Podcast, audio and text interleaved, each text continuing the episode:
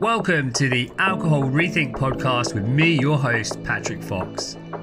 This podcast is for the guys out there who question the role that alcohol plays in their lives, men who want to stop drinking and don't know where to go or how to start. We're going to cover all of that and more. Let's go.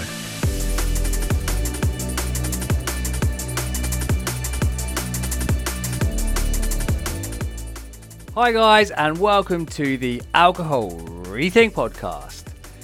Today is episode number fifty. I am so stoked. It's quite a, well, it feels like quite a monumental number, right? The big five oh. So I'm going to celebrate that number for myself, and also I'm going to celebrate you guys, all of you who've been listening and tuning in and getting what you need from this podcast. I've had over thirty thousand unique individual listens, man. Like, it blows my mind. That's thirty thousand times that my words have been able potentially and hopefully to have an impact in other guys' lives, to help you to start unlearning your desire for alcohol, to start rethinking how you see yourself, how you think about alcohol, like really starting to consider how is it or who is it that you want to be in this world.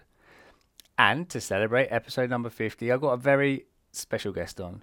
An extraordinary guest, if you like. And that guest is none other than my mum. Now, the reason I wanted to invite my mum on is because I think it's very poignant, to be honest. I think growing up, my mum, well, actually, let me just backtrack for a moment, right? Like, it's it's Friday, the twentieth of May today. I am preparing to fly out to Cyprus tomorrow. We are going to Cyprus because my granddad, who passed away late last year, his final request was to has, have his ashes scattered in Cyprus alongside my grandma and my uncle Stephen, who died at a very, very young age of around six months old. And every year, or most years, like when my granddad was younger at least, like they went to Cyprus fairly often. They used to live out there. And we go into this in more detail during this podcast episode. So it's... It's quite emotional just thinking about it, you know, like going over there tomorrow. I'm flying and laying him to rest. And in this episode, I've got my mum, and we I wanted her to come on so that we could talk about what it was like growing up with, one, my granddad, because my granddad, an amazing man. Like, he left so many great lessons and gifts for me that, you know, sometimes I didn't realise were there until after he's died, that I've actually begun to see like how much of an influence, how much of an impact he's had in my life, right? How much of his work ethic and his values have kind of rubbed off on me. And throughout his life, though, he was a drinker, like a fairly heavy drinker at times. So I got my mum on, and we're going to be talking about that. Also talking about then, like, my mum marrying my dad. My dad was also a very heavy drinker, or still is. I don't have a relationship with him anymore, at least not a physical one, right? Like, I obviously have a relationship in my thoughts, but I really wanted to come on and and to talk about like the impact that drinking has, not only on the drinker but also on the family units. Because one of the most important things for me in my decision to stop drinking was to kind of break that chain of addiction, to to disrupt like that generational pattern habit of alcoholic fathers, like I'm gonna say it. So it was really amazing for my mum to firstly agree to come on to this episode, so I just want to thank you again in advance, and also just to learn more about it for myself. Like, there there are things in this interview that I'm about to share with you that I wasn't aware of either.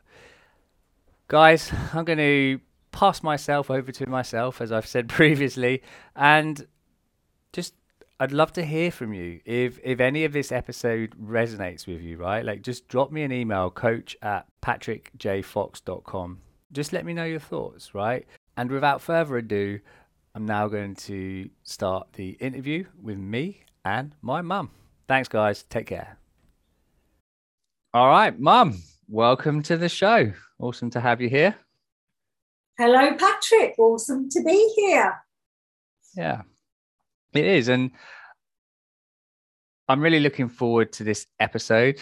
And as as we've just been preparing for it in advance, like there's things that I didn't know about to come up as well. So that's really quite fascinating. So the reason I got you on, and the reason I think that the listeners will benefit to this show, is because it's just about like giving perspective, like having a different context to like the impact alcohol has in relationships. And we've got generational relationships here, right? So we're going to be talking about like my granddad, your dad. We're going to be talking about my dad and your relationship with him. Then we're also going to be looking at like what it was like between the relationship between me as your son and you as my mum, and how that that generational kind of alcohol dependency plays out. And you know, one of my key motivating factors was was was breaking that chain for myself, um yeah. thinking about like how I wanted to show up as a dad, and and seeing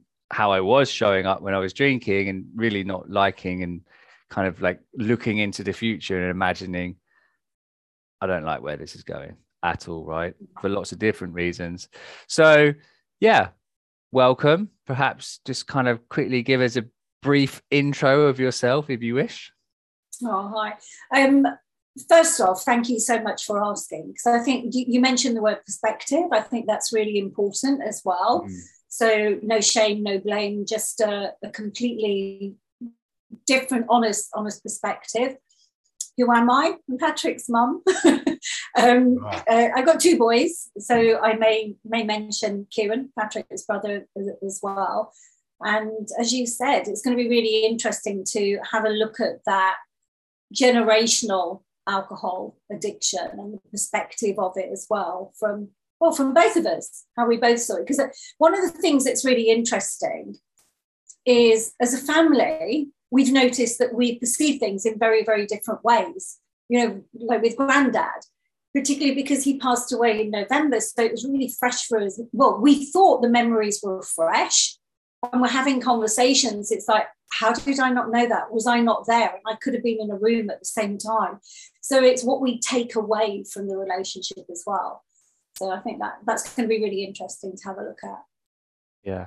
And starting from there, I guess, with Granddad, right? Because it, it, you know, a little bit raw still perhaps. And knowing that he's only like, if, you know, not been with us for a few months, but like being able to use his his his his story, which he shared with you like towards the end there, which I think is going to be really powerful, and that'll make more sense in a moment when when you talk about it. But and, and yeah. I've spoke about him on here before, like not necessarily about alcohol, but about when he quit smoking, right? Like he he smoked for, I spoke to him about this, he smoked for nearly forty years. Then in the nineties he had a few years where he he, he quit, and then he like hit it even harder, right? Like he was smoking yeah. up to nearly forty, sixty cigarettes a day. Oh, easily. Yeah. Yeah. And then like that story, he had an accident with his foot. He went, it wasn't recovering, wasn't healing. It was almost a year later he went to the doctor, and the doctor said, look, Mister Rogers, if you don't stop smoking, you're going to lose your foot. And in that moment, he stopped smoking. And I just think it's so fucking incredible and powerful to see like that's how quickly we can change our our mindset into like our brains to create change in ourselves. Like all of a sudden, faced with this fear of not having a foot, he stopped mm. smoking cigarettes. Exactly. And it, it was it was an incredibly powerful motivator for him. And the, I think for him, A, losing a foot, you know, I'm sure he didn't want to, to do that. But also he was incredibly independent, even though in his, you know, his last few years, he, he did have to rely on a little bit more support. He was still really independent. eighty-five when he died, and he was still living in his own home. And he yeah. was sharp, sharp as a tack. Um, which is interesting, you know, alcohol had not affected his mind at all. That was that was always really interesting. But it was in that in that moment, he made a decision, that was it. And yeah. not one other cigarette passed his lips. We we found, when I say we, I mean um, your Auntie Deborah and Uncle Gary, we, we found some cigarettes. They were Benson and Hedges, and they were tucked away in the back of a cupboard. And we absolutely knew that they weren't his. what they whose they were was grandmas. Do you remember she would um, oh, yeah. she'd have the odd one? The odd one, yeah. Kieran, yeah, Kieran actually thought that cigarettes were called odd ones.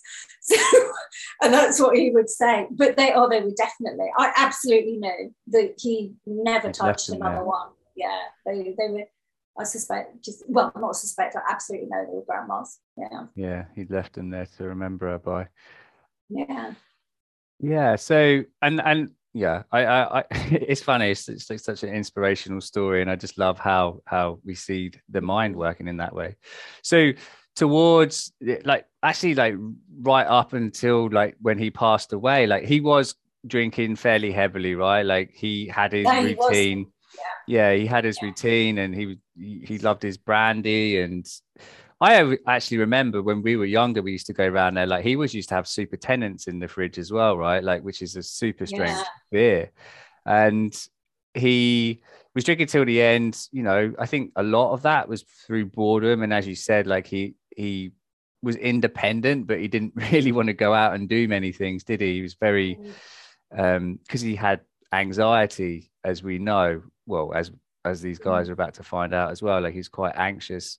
And even at the end there, like before he went to the hospital, he had started putting, what was it? Gin or something into... Gin, gin in bottles of Leucozade. Gin into yeah. bottles of Leucozade, yeah, like hiding yeah. hiding it away. And he was drinking that as he was waiting for the ambulance to take him to the hospital still. Yeah, and, and I mean, the crazy thing about that, what, literally a week before um, I'd been there with my cousin Michelle, And um, and he was very honest about this. This is the really interesting thing, even though, and, and we'll talk about this a little bit more about when it comes to my behaviour as a child of, a wife of, a mother of, mm. somebody who drank, my behaviour has been very secretive. There's been lots, for me, lots of shame. Um, I don't think I could have had this conversation a year ago, to be perfect, because I would have felt so ashamed to, to be able to, to have it with you. But...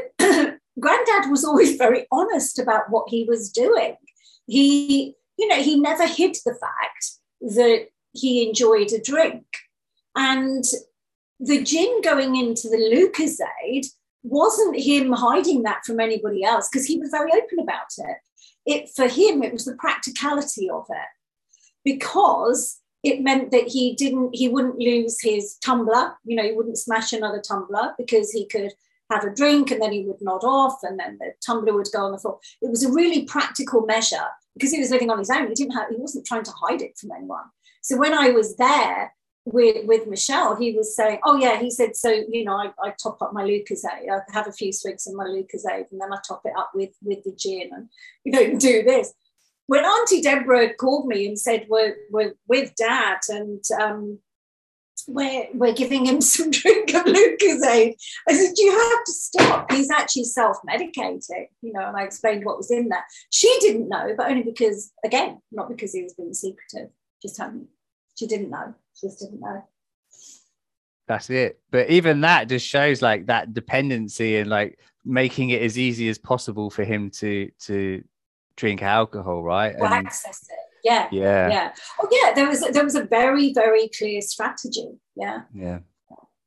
And I, I mean, I only share that story not to besmirch his name in any way, shape, or form, but like just like out of fascination of like human behavior and what we do. Because I don't, mm. I, you know, like when we drink alcohol or do drugs or any of these things, like a lot, it's not because of that's who we are. It's because of that impact it has in the brain, because of that addiction that it creates, you know, and like mm. wanting to fulfill that. And as you said, like that um self-medicating, that dependency. So mm. let's kind of like explore, right? Like let's go back in time to when you were growing up, right? Like being with Granddad right at the very beginning, perhaps if you want to mm-hmm. get us started there. Yeah. As a child, I was never really very aware. Sorry, when I say a child, an infant, you know, as an infant, I, I definitely wasn't aware, not consciously anyway, that, that he drank. Um, and in actual fact, it's only stories since that I, things that I've, I've been told.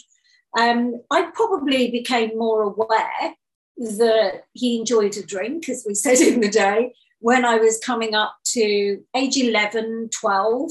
And interestingly enough, that was the period of time when I actually then went to boarding school.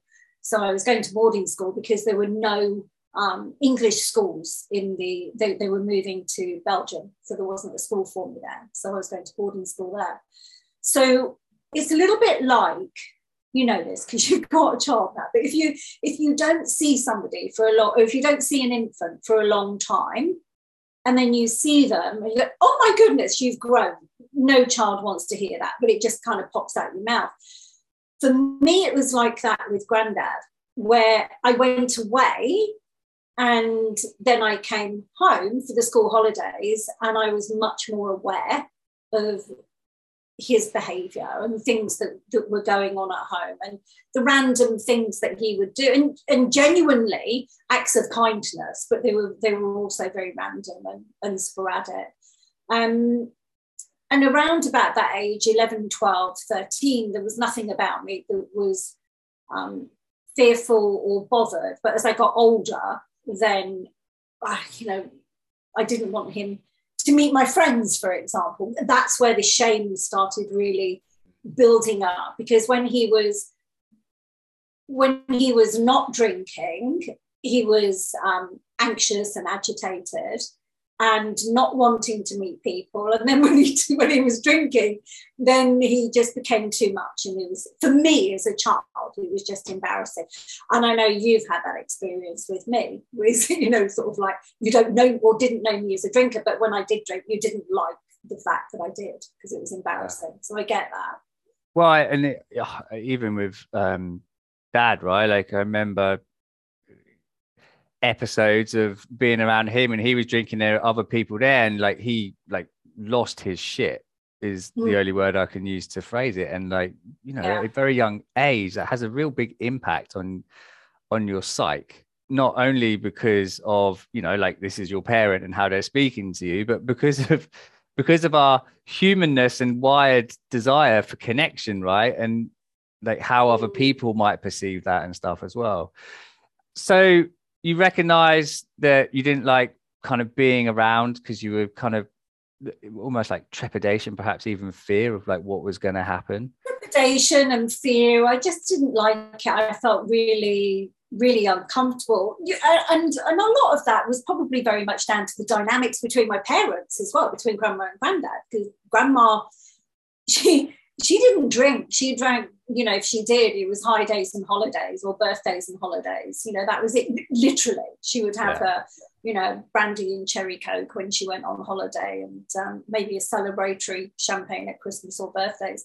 So lots of tension for, for her as well. Now, she neither, interesting enough, neither of them were very confrontational people, which sounds odd because you, you would have um, experienced Granddad being quite um loud, and you know, was never backward in coming forward, but he he would avoid confrontation. So the experience that I had, unlike yours, was more the a sense of that there is something going on, and so that's where the fear was for me. You know, there was I, I felt like I lived my adult child, my sort of like teens onwards, walking on eggshells.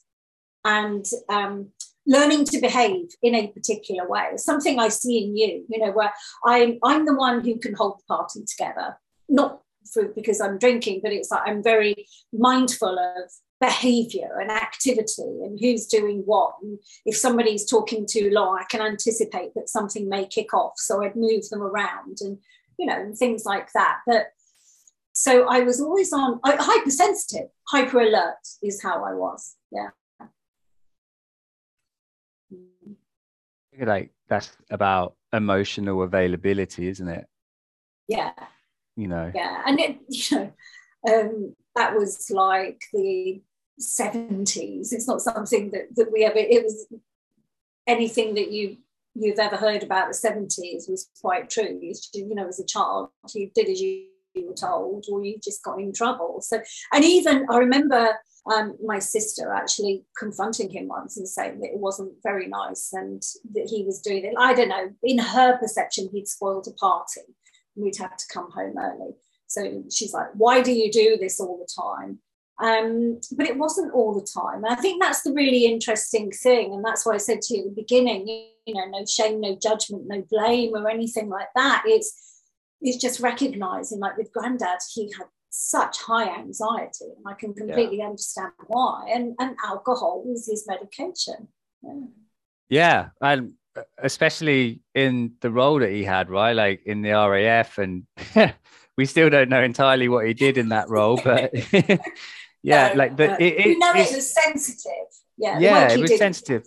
But it was, it was like also culture, right? Like in that environment, it was expected to drink. Like it's post-war era oh. as well, right? Like this is is almost very Victorian-like, wasn't it? Still, yeah, yeah, absolutely. You know, and and the the, the patriarchy, you know, it was like yes. um, it, where.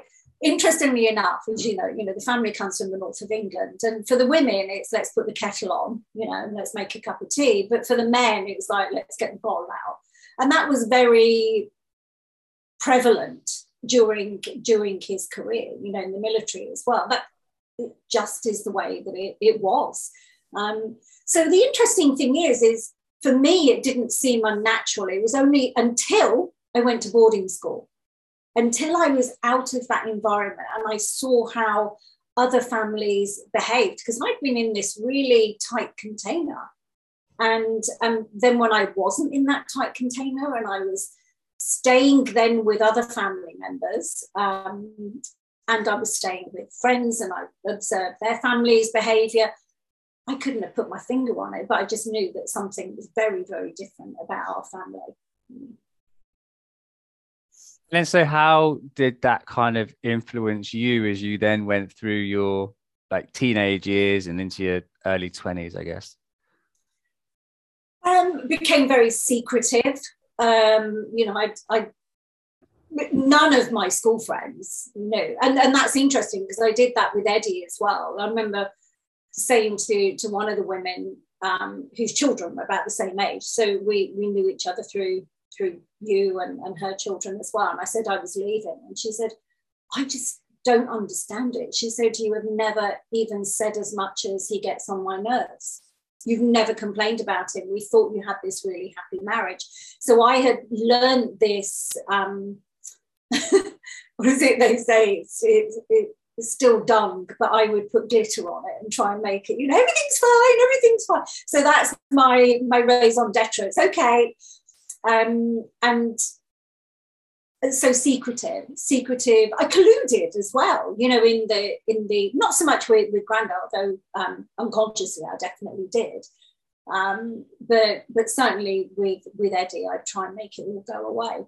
Hope, you know, hope that nobody ever noticed. I felt like the little boy with the dyke. I was constantly trying to fit my fingers in the hole so that it didn't all, all the water didn't come in. So very secretive. And so when did you realize the, well, the question I was going to ask is like, when did you realize that you kind of like married the, the, your father in a sense, which probably sounds a bit weird, but you know what I mean. But like also, no, I do know what you mean. Also his, like, when did you start to notice that he, he had a dependency to alcohol?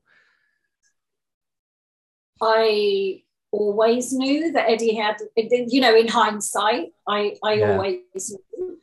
Um, because we, we were still living in a military culture. So I'd gone away, I'd gone to boarding school, and then I'd ended up in a military culture again. You know, I carried on living there in Germany, and I lived in, I started working for the Nafi, same environment, same environment, same people. And um, for us, interesting, we lived in the Nafi hosp- hostel, um, which was amazing, you know, great food, we had a roof over our head, really nice rooms, we weren't paying for it, it was all paid for. So any anything we got paid was all our disposable income. We didn't have bills to pay, it was nothing unless you bought a car or something like that. And then we then we had a, a club across the road, the Imperial Club, which is where at the end of our day we would go home, have dinner, shower, change, go to the Imperial Club. So that was just the, the pattern of behaviour. And again, I was in that environment where everybody else is doing it, so it must be me. So there was a lot of that as well. I used to think that I was the odd one out. And it's interesting because because we were looking for photographs for, for Grandad's funeral, and I, I came across photographs of me at that time. There is not one where I am smiling. I look miserable the whole time. And it's like, I, I asked myself the question, why do I look so miserable? And then I was like, oh, because I was. So because I really felt like the odd one out. To be the, the one in, I had to be a part of the crowd and drink, but that just wasn't for me. So it, I couldn't keep up. I didn't have the stamina, and I don't think my body can process alcohol the way that some other people can. And I react quite badly to it, which isn't a bad thing, actually, but yeah. Yeah, well, I mean, th- th- there is that. Like, there's lots of studies that it does impact people differently, but we've also got to remember about tolerance levels, right? Like, the mm-hmm. more you drink, the more you have to drink in order to get drunk or to get that same level of dopamine. So, you yeah. know, some people just had a lot of training, which is why they look like they can drink so much more. It is so... fucked, really, because that's one of the things I used to pride myself on, is like how much I could drink and how fast I could drink, and I've shared that lots of times in this yeah. podcast. But you know, like, it's, you can get really wrapped up in ego and identity as well. So yeah, then you then bec- yeah. because we want to be because we want to be connected, right? It comes back to connection. We start thinking, oh well, I'm not like them. Maybe this, maybe it's me. Yeah, and that is genuinely what I thought. It's like, everyone around me does this. Maybe I'm, I'm, you know, odd in so much as I'm, I'm not a complete person, because I don't, I don't do all of these things. But I did drink. I'm not saying I didn't drink, and I didn't like how I felt after drinking. You know, I, I, ne- I never got to that tolerance level. I never got to that point where I could carry on, and it wouldn't, wouldn't matter. Um, you know, I would just not like myself be, because of it. So I kind of went the other extreme. I went the extreme. Mm. Um, and even now I can feel the odd one out. You know, when, when, we're at a, when I'm at a party, and, although I do think it's become much more mainstream now to say no thank you to a drink, and, and instead of, oh, have one, it's only the one, you're not driving, you're okay. And it's like, I really don't want a drink. I just yeah. don't fancy drinking. It has become more mainstream, and, and really good to be able to say that. I, and that's only happened, I would say, in the last few years, where you can say it and not feel, well, for me, I can say it and not be embarrassed. Yeah. I, I, it's such a great and valid point as well, is that, you know, in order to... maintain status quo, is like, we have to think that we're doing the same as everybody else. And you know, especially in our English British culture, like, alcohol is a main part of everything that we do, essentially. Yeah.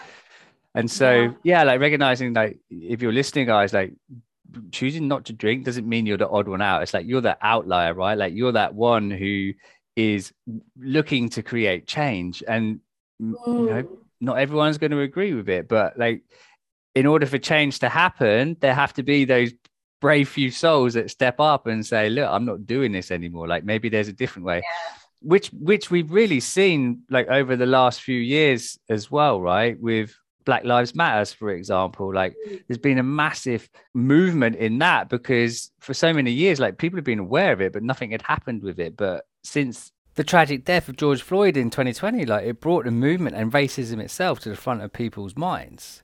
You know, it created this opportunity where people are more willing to step up and say, look, this isn't okay anymore. Yeah. And I think also, you know, that's what's happening with alcohol. Like, people are starting to wake up to the fact that, you know, alcohol is not good for us. It's, it, there's zero benefits to drinking alcohol. Like, even if you kind of want to delude yourself with thinking that it's what makes you feel relaxed and stuff, like, it's a sedative. mm-hmm. Like, it sedates you, it doesn't make you feel relaxed. You're literally drugging mm-hmm. yourself to feel better. And yeah, I feel like I've just gone off on a bit of a tangent with all of that, but I think it, it's really important one, though, because what we're talking about is, and it's relevant, Patrick, because I'm talking about or mentioning culturally, alcohol was was accepted. In fact, it wasn't just accepted, it was expected, encouraged to drink earlier. You know, I was drinking way before the age of, of eighteen. I could have done a lot of things, or I did, as you know, as a kid, but I could have shown myself up with, with alcohol, and that would have been okay because it's like this rite of passage.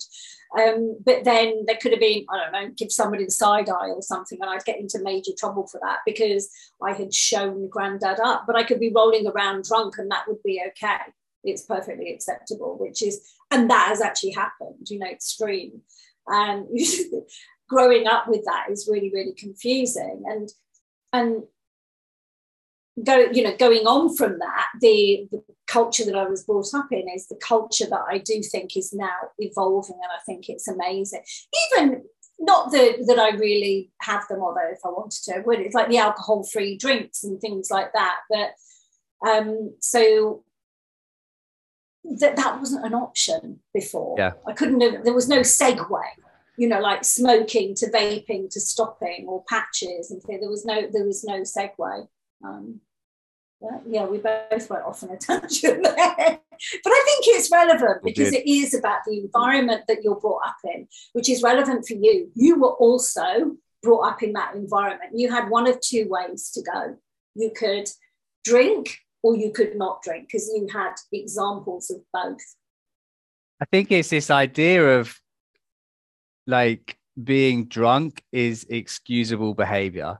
Like that's one of the real fallacies in our society right now, right? Like, oh, they must have been drunk, so it was okay. So like last night, I uh, started watching a program with Gemma on Netflix or Channel four. I can't remember exactly what it was. And it's called Chivalry, and it's got Steve Coogan in it. And it's about the Hollywood movie culture. Oh, right, and about right, like, yeah. Again, patriarchy, and about how like, men were dominating or dominating and like getting women to perform sex acts on them and all of these types of things as well. And you know, it, again, it's just showing like that change is happening, not just with alcohol, but in in lots of other areas. Yeah. Um and yeah, that's it, right? Like it, it's excusable behavior, but you know, there comes a point where we have to say no, that's, it's not okay. Like just because you're drunk doesn't mean that you're able to get away with like smacking someone on a bum, for example, which was one of the things yeah. that was in the program yesterday. Well, that's the collusion side, Patrick. For me, it's, you know, when I when I think of, you know, even even with you, but with with Granddad, I would um, I never would have told anybody that he liked to drink, you know, to use that expression. And with Eddie, definitely not, you know. There, there was lots of collusion. We um, we used to go to or, and entertain, you know, lots of dinner parties, because again, that was that was what was expected. That was quite normal for the environment that we, we were living in. And of course, by a Saturday night, the, the, he was ready to really let his hair down. This was in the days where shops weren't open on a Sunday, so you know the lifestyle was also very different. But by probably about eight, nine o'clock of an evening time, he could be asleep on somebody's sofa and, you know, snoring away. And I could see the eyes around the table. So I would go full on into, I, you know, say, oh, I'm protecting him. And it's like, no, you're not. You're protecting yourself. I just oh, got yeah. so embarrassed, you know. And, um, and I would say, oh, he's just had a really, really hard week. And um, you know, we probably I probably should have suggested he have a nap before we go out. I knew that he was absolutely comatose because of the amount of alcohol that he'd drunk, but I couldn't even, just couldn't. So I, I wouldn't have ever. I would now. I just think he's had so much to drink, he's passed out. but, yeah. but I never said that. I was embarrassed. He'd embarrassed me. He'd embarrassed himself, and yeah. And he knew, he knew, but again, for him, um, he had his demons as well. So going back to the question, how did it feel when I married my father, basically? It's um, it's strange. We're just attracted to the familiar, right? And so that's with the brain. The brain is yeah. always attracted to the familiar. I was yeah, attracted to what was familiar. Homeostasis, right? Like wanting that familiarity. Well, yeah. then, there's almost like a certainty, which is, you know, like I spoke about this as well. Like we get addicted to certain feeling states. Like some people are addicted to drama, you know, like, and they yes. keep recreating yeah. that in their lives, like in the relationship that they have, for example. So yeah. Um, just one more thing, like as we kind of wrap up from from Eddie, Dad, thinking like, you know, there, there was something you shared with me about some of the triggers that you used to have around him and alcohol. Yeah, with one of the biggest triggers for me with him, and still it still is, is the sound of a can opening. That yeah. sound, just I can just feel it reverberate through through my body, and there's an expe- expectation of something bad's going to happen, which is completely extreme because somebody could just as easily be opening a can of lemonade, but it, it still has the, the same impact on me. It's that it's, it's anticipation of what's to, to come as well. Um, yeah. And you know, the interesting thing is as well, you know, talking about trigger, but also talking about my lifestyle now. I tend to surround myself with people who aren't big into drinking. You know, we're big into other things like theatre and dining and movies and walking and, you know, just conversation, stimulating conversation. Um, yeah. Yeah, because I'm very mindful of, of that. Um, but always wanting to, to stay out of the way as well. You know, I, I hate it when anybody raises their voice, and that's not to say I don't raise mine because I'm as capable as the next person. But yeah, that, that can trigger me as well when I see a voice. And there's a certain sound, I know this sounds odd, but there's a certain sound to the cadence of a voice raising from somebody who's been drinking and somebody who's not been drinking. It's just this thing, this sound that I notice and troubles me.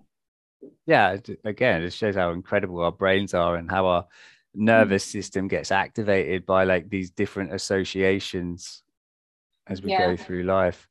So yeah. then, you know, what what happened? Because my ninth birthday, we moved back to the U K. I always remember because I got stung by a wasp. My hand doubled yeah. up in size. Yeah. Um, and you split up with Dad at that point, unbeknown to to me and my brother. So then, yeah. like, what was your reasoning behind that? Well, it's interesting you say it was unbeknownst to, to you and, and Kieran. Again, it comes back to the secretism. And that wasn't from me. That was actually from him. He just didn't want anybody to know. Um, so the, the primary reason was I was done. I'd had enough. You know, sometimes I think I couldn't tell you. Um, well, I can tell you actually, but it was I know I know when it was. But a very very long story short, we we had been to um, Relate, which is marriage guidance, three times. And maybe maybe I'm being paranoid, but I actually thought that the on the first two occasions, the um, Relate counsellor colluded with him. You know, it's kind of like, you know, why don't you want to go and enjoy yourself at parties, and why this? And and in hindsight, I probably didn't tell her the whole truth either. I didn't express myself in the way that I would have liked to. So of course, she was never going to be able to to help. Um, but things happened, things that I wasn't thrilled with, you know, in regards to work. He was very close to losing his job on more than one occasion. Um, And he always got by by the skin of his teeth. He was quite well connected. People he knew would be able to kind of like pull him pull him out of the, the mire. Um, and on one of these occasions, the, the last time this had happened, it, it brought a lot of disruption to our family in that um, we were living in a remote area, and because he was posted to another, another base, there was a lot of driving involved. And the, which meant you and Kieran having to come into the car as well. Um, and it was just before, I hadn't really noticed how disruptive or discombobulating our life was. But on that occasion, I thought, we're getting up at stupid o'clock to take you here because you behaved so poorly in that other role that there is no alternative to give you, you for them to have given this job. So as I say, a long story. And I just thought, I'm just done with this. I'm really, really done. Um, so I had a conversation with Eddie, and I said to him that for me, our marriage was over, and that what, and I offered him three three options, and I'm ridiculous when I think about it now. But the first one was we go back to Relate. The second was that I left and I took you and Kieran with me, and the third one was that to all intents and purposes we stayed together, um, but we lived independently. and we weren't to let anybody know that this was the life that we'd chosen. Um, and should either of us meet anybody, then that was okay, as long as we were completely honest with, with each other. And of course, he goes for option three because, well, that's the easiest option. You know, the other two mm. would have meant him having to do something about it, and he didn't want to do that. So in his mind, and mine as well, there was uh, that's the easiest option to, to be taken.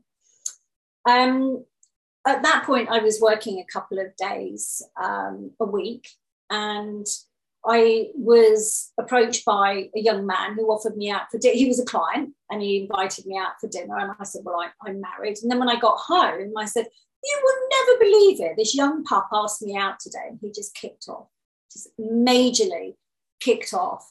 And in that moment, I thought, I can't stay. This, which is bonkers. Nothing had happened. I hadn't gone out for dinner. It just, it was like, we had, uh, me, I was being very ridiculous. It was like an agreement we'd made three years ago that I thought he would, would honour, but he, he didn't. Um, I just realised there was no reasoning with him, that if I, I either had to stay on his terms or leave. And I wasn't living a life, Patrick. You know, I was, it was you and Kieran, and that was it. And, you know, going, going to work on a couple of days, but it wasn't good. It wasn't healthy. So for me, that was a real turning point. He wasn't happy about that. Things happened. Um, and that really just made me more resolved that, that I had to stay. But he didn't want me to let either of you know that I was leaving. It was almost like if we didn't share that with you, then it wasn't happening. So for him, again, there was that collusion again. Let's just pretend it's not happening. I always think, well, I know that he always thought that he could win me around. Fair play, because for twelve years he had. So no longer than that, because we were dating for two years before we'd even married. So for fifteen years, he'd always managed to turn me around. But when I was done, I was done. That was it. It's so fascinating because, like, in completely different context, but that's how I decided to stop drinking alcohol. I just like, I'm done. This relationship yeah. is over. And it's not, maybe it's not that fascinating because it is still a relationship, right? It's like, I'm just done. Like, I've had enough of this. I can't do this anymore. Yeah. Exactly, exactly what happened with you in the relationship with Dad. So what happened afterwards, right? So afterwards, as you know, we came back to the U K, and um, then not very long afterwards, he followed us. So for me, though, it really felt like, because what, what we didn't share is that we were living in Germany at, at yeah. that time. Um, and by choice, I moved to the U K so that we could be near to his family, because my dad, your granddad and grandma, still hadn't got a fixed abode. They, he was still in the civil service, and so there was always the possibility he would move around, whereas moving here, moving to Watford, there was family members from, from Eddie's side um, nearby. And then not very long afterwards, he moved he moved back. And um, that, I didn't really enjoy that. I just really thought that I was, I wanted to just get away from it completely and start living living this new new life. And one of the things that I shared with you earlier was um, I went to Al-Anon, which um, is intended, oh, well, I'm sure many of them do, but Al-Anon is for um, individuals, children and partners and any family members, friends who have been affected by someone close to them who who have an addiction to alcohol. But one of the things for me, it was just too too whiny. I wanted to, I really felt myself wanting to move forward. After making that decision, I'm done. I didn't want to stay there and just keep talking about it, which was very frustrating for Eddie because he just wanted to talk about it and talk. I said, I'm done. You know, those words, it was like, maybe if I was to have a tattoo, that should be it. It was like, I am done. I'm moving forward. Um, but Al-Anon for me wasn't the best environment because I didn't feel that I was to, to move forward.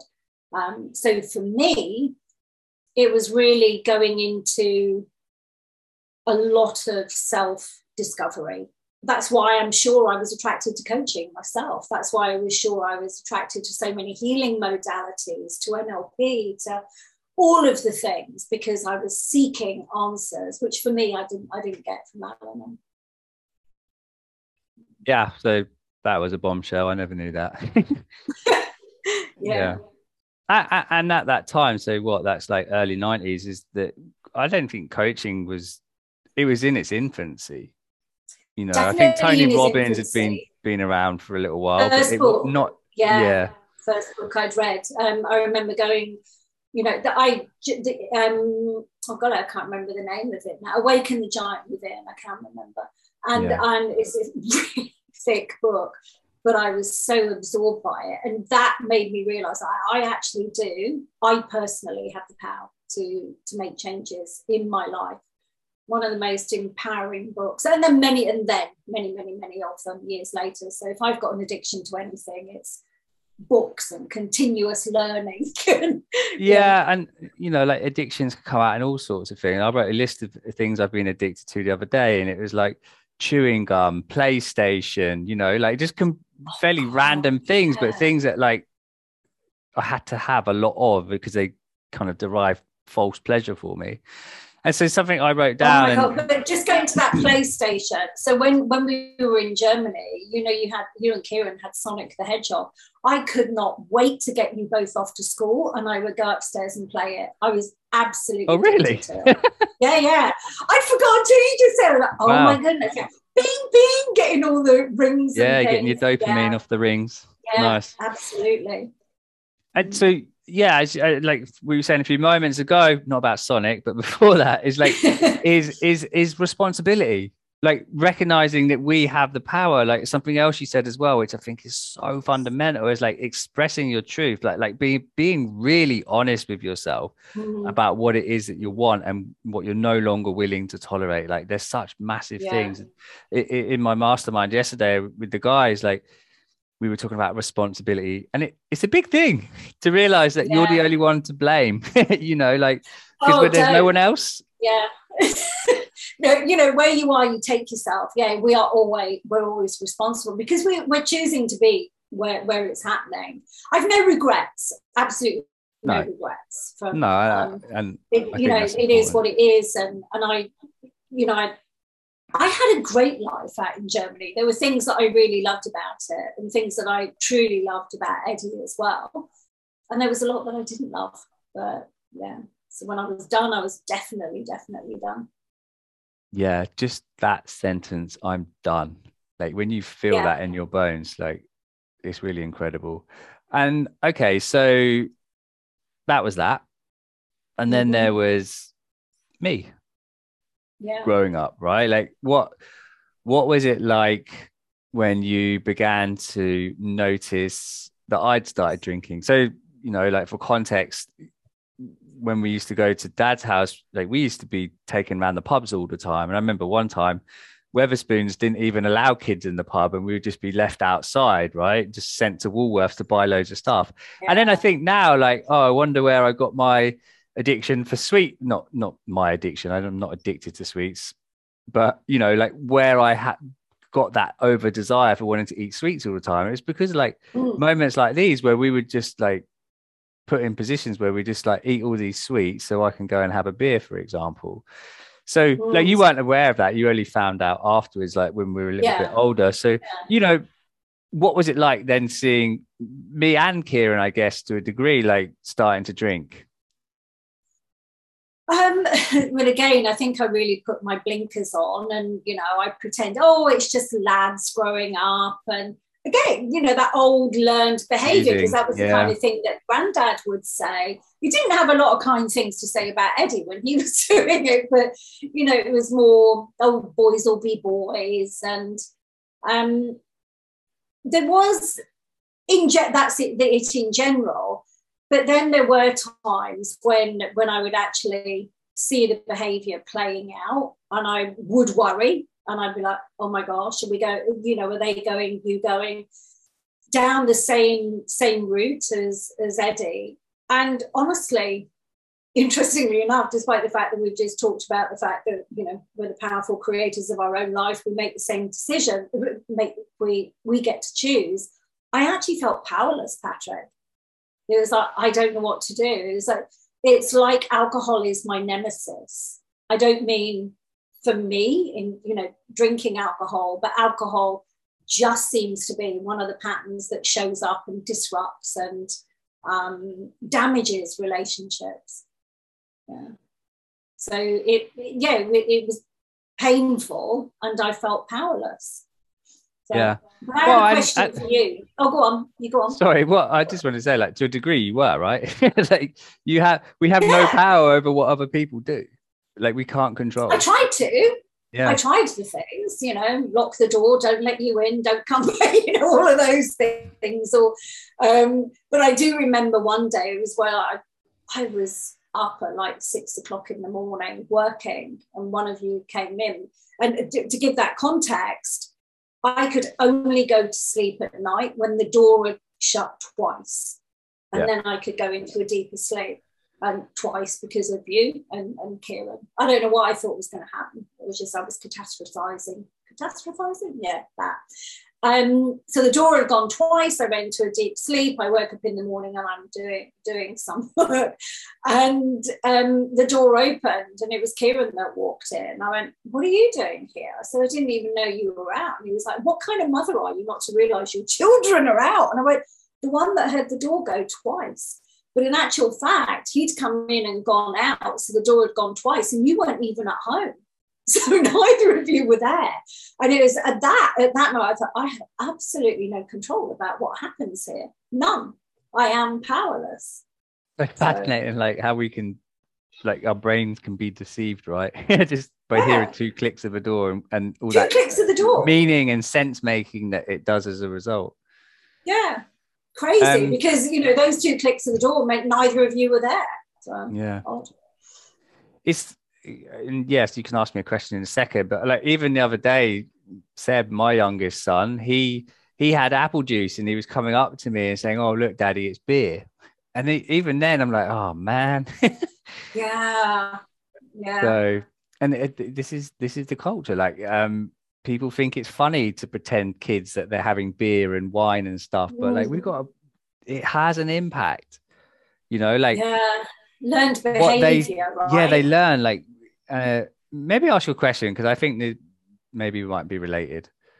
Yeah, but also on, the, on that question, because I'd said something to you, it wasn't I wasn't expecting a response, but it's like how thinking about you and Kieran, the choice that you both had was to do what Eddie did, not to do what I, although lots of what you both do are very similar to me, you know, there are values that I see that are just seeped through you, but in terms of the alcohol, that's what I'm talking about.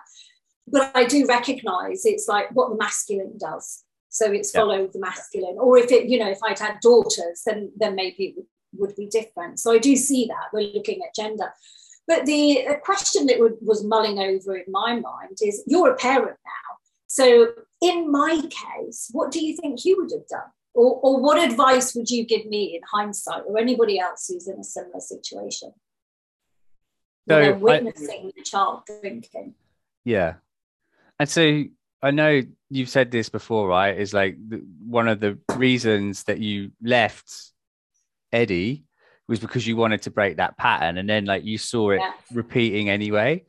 And and here's here's what comes up for me is like, it wasn't your pattern to break, you know, like mm. you, you'd done what you could. Like we, yeah. again, like it comes back to like, what's in our control. Like Eddie was still drinking. Like he was still, we were still kind of in that environment. We were still seeing yeah. that. And I think, what advice would I offer for myself going back now, or even like for the future, right? Because Even yeah. though what my main reason is because I want to break this chain of like alcohol dependency in, in, you know, in men and in our family, is that my son still might drink, right? And for all of yeah. those reasons, because of peer pressure, because of ego, because of masculinity and wanting to fit in and just our human mm. nature to want to connect. And this world we live in where we think alcohol is connection, and it's it's the fucking opposite, right? Like we know that alcohol yeah. doesn't really help us connect. And so I think that I think you just have to go to that place of trust, of trust that, you know, they're on their own path. It's almost like yeah. releasing the reins, you know? Yeah. Especially now, like yeah. not even with alcohol, like with, with my daughter, Amelia, she's like thirteen, almost fourteen, and, and she's her own person. Like, she's doing her own things. They're not things that I would do. Is that to say that that's any more right or wrong?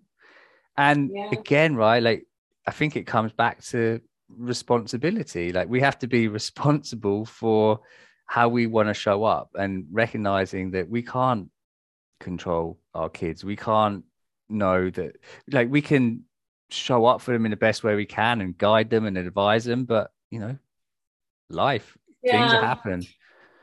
They do. And actually that, that's really wise. And smart. You know, I remember conversation I had with Kieran not so not so very long ago, and he said, God, you must have hated me for whatever it was that he felt that he had done. I went, I never hated you.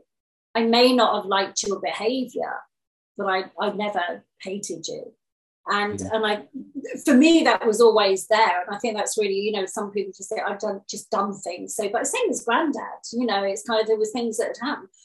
Never, never the, the hatred, deep understanding for, you know, the, the anxiety that he had and things that had happened in his life. You know, he he he was the parent who found a six-year-old baby in his cot who died. You know, and I'm, the, you know, the irony is, is that's where we're taking him for the internment, so he could be with Stephen again. We just don't know what's going on in other people's lives. So I think there's there's so many levels, and this is your work, but I think of it now because it's your work. I'm I'm more aware of it as well. You know, why why do people drink so much? It's not just about fitting in. It could be the self-medication. It's just oh, yes. so very many other trauma related. Yeah, and um, and uh, you're right. You know, we don't have any control. I think as a parent, for me, one of the things that I really had one hundred percent commitment to is, irrespective of behaviour, I would always be there. It, you know, it yeah. didn't matter what happened. There was always a roof over your head. I was always going to be here, and yeah. we'd work it out. You know? That's what love does. Like, yeah, even, love always, right? Yeah, yeah, exactly. Like, even even if, like, my son or my daughter decide to drink or drink to excess, right? Like, I might feel disappointed, but I think really owning that I'm, I'm not disappointed because of them. I'm disappointed because of, like, my own belief systems and what I think is right, quote unquote. Also, yeah. I think, you know, one other thing about advice is knowing, you know, we can only control ourselves. We can only control what we think, what we do. I think the, the, the best thing, maybe not the best thing, but one of the best things is, like, children don't learn by what we say. They learn by what we do. Mm. So how are you going to show up as an example for your kids, right? Are you going to tell them not to drink, yeah. but sit there drinking a can of beer? Or are you going to stop drinking? Are you going to make changes in your life? Like, are you going to do things that are going, that your kids are going to look yeah. up to and think, like, oh, wow, like, that's available to me also. Yeah, being the example, that, that, that's so true. I think that is very, very true. Yeah. And, you know, sometimes there just aren't any answers. And I think it is, it just comes back to love. I think you just have to love them despite it. And that that's really where, where I was with, with Granddad, you know, just there's love despite it. Yeah. Because he didn't well, mean any harm. Yeah. And, you know, I've shared this with you before, well, all the family know, you know, what the the last... coherent conversation, I would say, that I really, because there were conversations after this, but um, he, he wasn't always lucid, but the last coherent conversation that I had with him was, was about addictions, just addictions in general, and, and he was in hospital. He was really upset. We hadn't realised quite how poorly, well, he, he'd caught another infection while, while he was in hospital, but He, he just cried, and he said, addiction is really hard. It's the one thing. So for Granddad, there was a lot that he could control in his life. There was a lot of things that he did that were really smart. He was clever, just all of those things. You know, when he was on form, he was on form and remembered by you all as an amazing Granddad. And but he, he knew his demons. But despite being able to de- decide to give up smoking, he wasn't able to ever make the decision to stop drinking. And, and I think it's just really incredibly sad that, that he didn't do that. I think he just gave up, to be perfectly honest. But he, he just was so upset for just everybody, for humankind. He was upset, you know, that addiction was so hard. And that is why I fucking love what I do. Because, you know... yeah, addiction... I love what you do as well. I think it's amazing how, God, it's just, when you think of eighty plus years, nearly ninety years of alcohol addiction. Yeah. Yeah, like it doesn't have to be hard. Like I think, you know, like w- w- once we start uncovering those stories that we tell ourselves, once we learn about the brain, once we learn about what alcohol really does to you, right? Like we be- we can really disassociate with an addiction versus, you know, it being a brain problem and not a, a me as a human being problem, right? Yeah, yeah. So powerful. Yeah, I mean, God, I just wish Mandela's had somebody like you to talk to, because back in the day, they just used to give them um, tranquilizers. You know, he was on Valium for I do not know how many years for anxiety, but all that did was just it elevated it even more. And that's a whole nother story and a whole nother podcast for you to talk to with a specialist, because it just, there were so many layers to it. So the Valium didn't help, it all, it just made it worse. That was something else I was addicted to at one point in my life. Um, yeah. Mum, it's been an absolute pleasure having you on. It's been cathartic and revealing. And I, I truly believe that any of the guys and, and any of the ladies or any listeners out there who are going to pick up on this episode, going to take a lot from it. So thank you very much for being you. My absolute pleasure. Thank you, Patrick. And thank you for everything you do for helping men, because it's important work, really important work. Um, one final question, and I know that time is almost up for us. But the essence. I know, I know. But yeah. Like, what does it mean to be radically human for you? Oh, my God. Well, it comes back to quite a few of the things that we were talking about. So if I was to encapsulate it, live a life that you love, be truthful, be truthful with yourself, be truthful with, with others, and be the example, be the example, yeah. Beautiful. Love and truth, two words.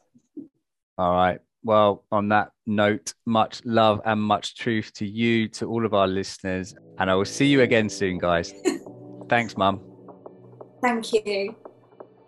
If you want to find out more about working with me and seeing how I can help you stop drinking and start showing up in life the way that you really want, visit patrick j fox dot com to find out more, or book a free consultation using the link in the show notes. Until next time, take care.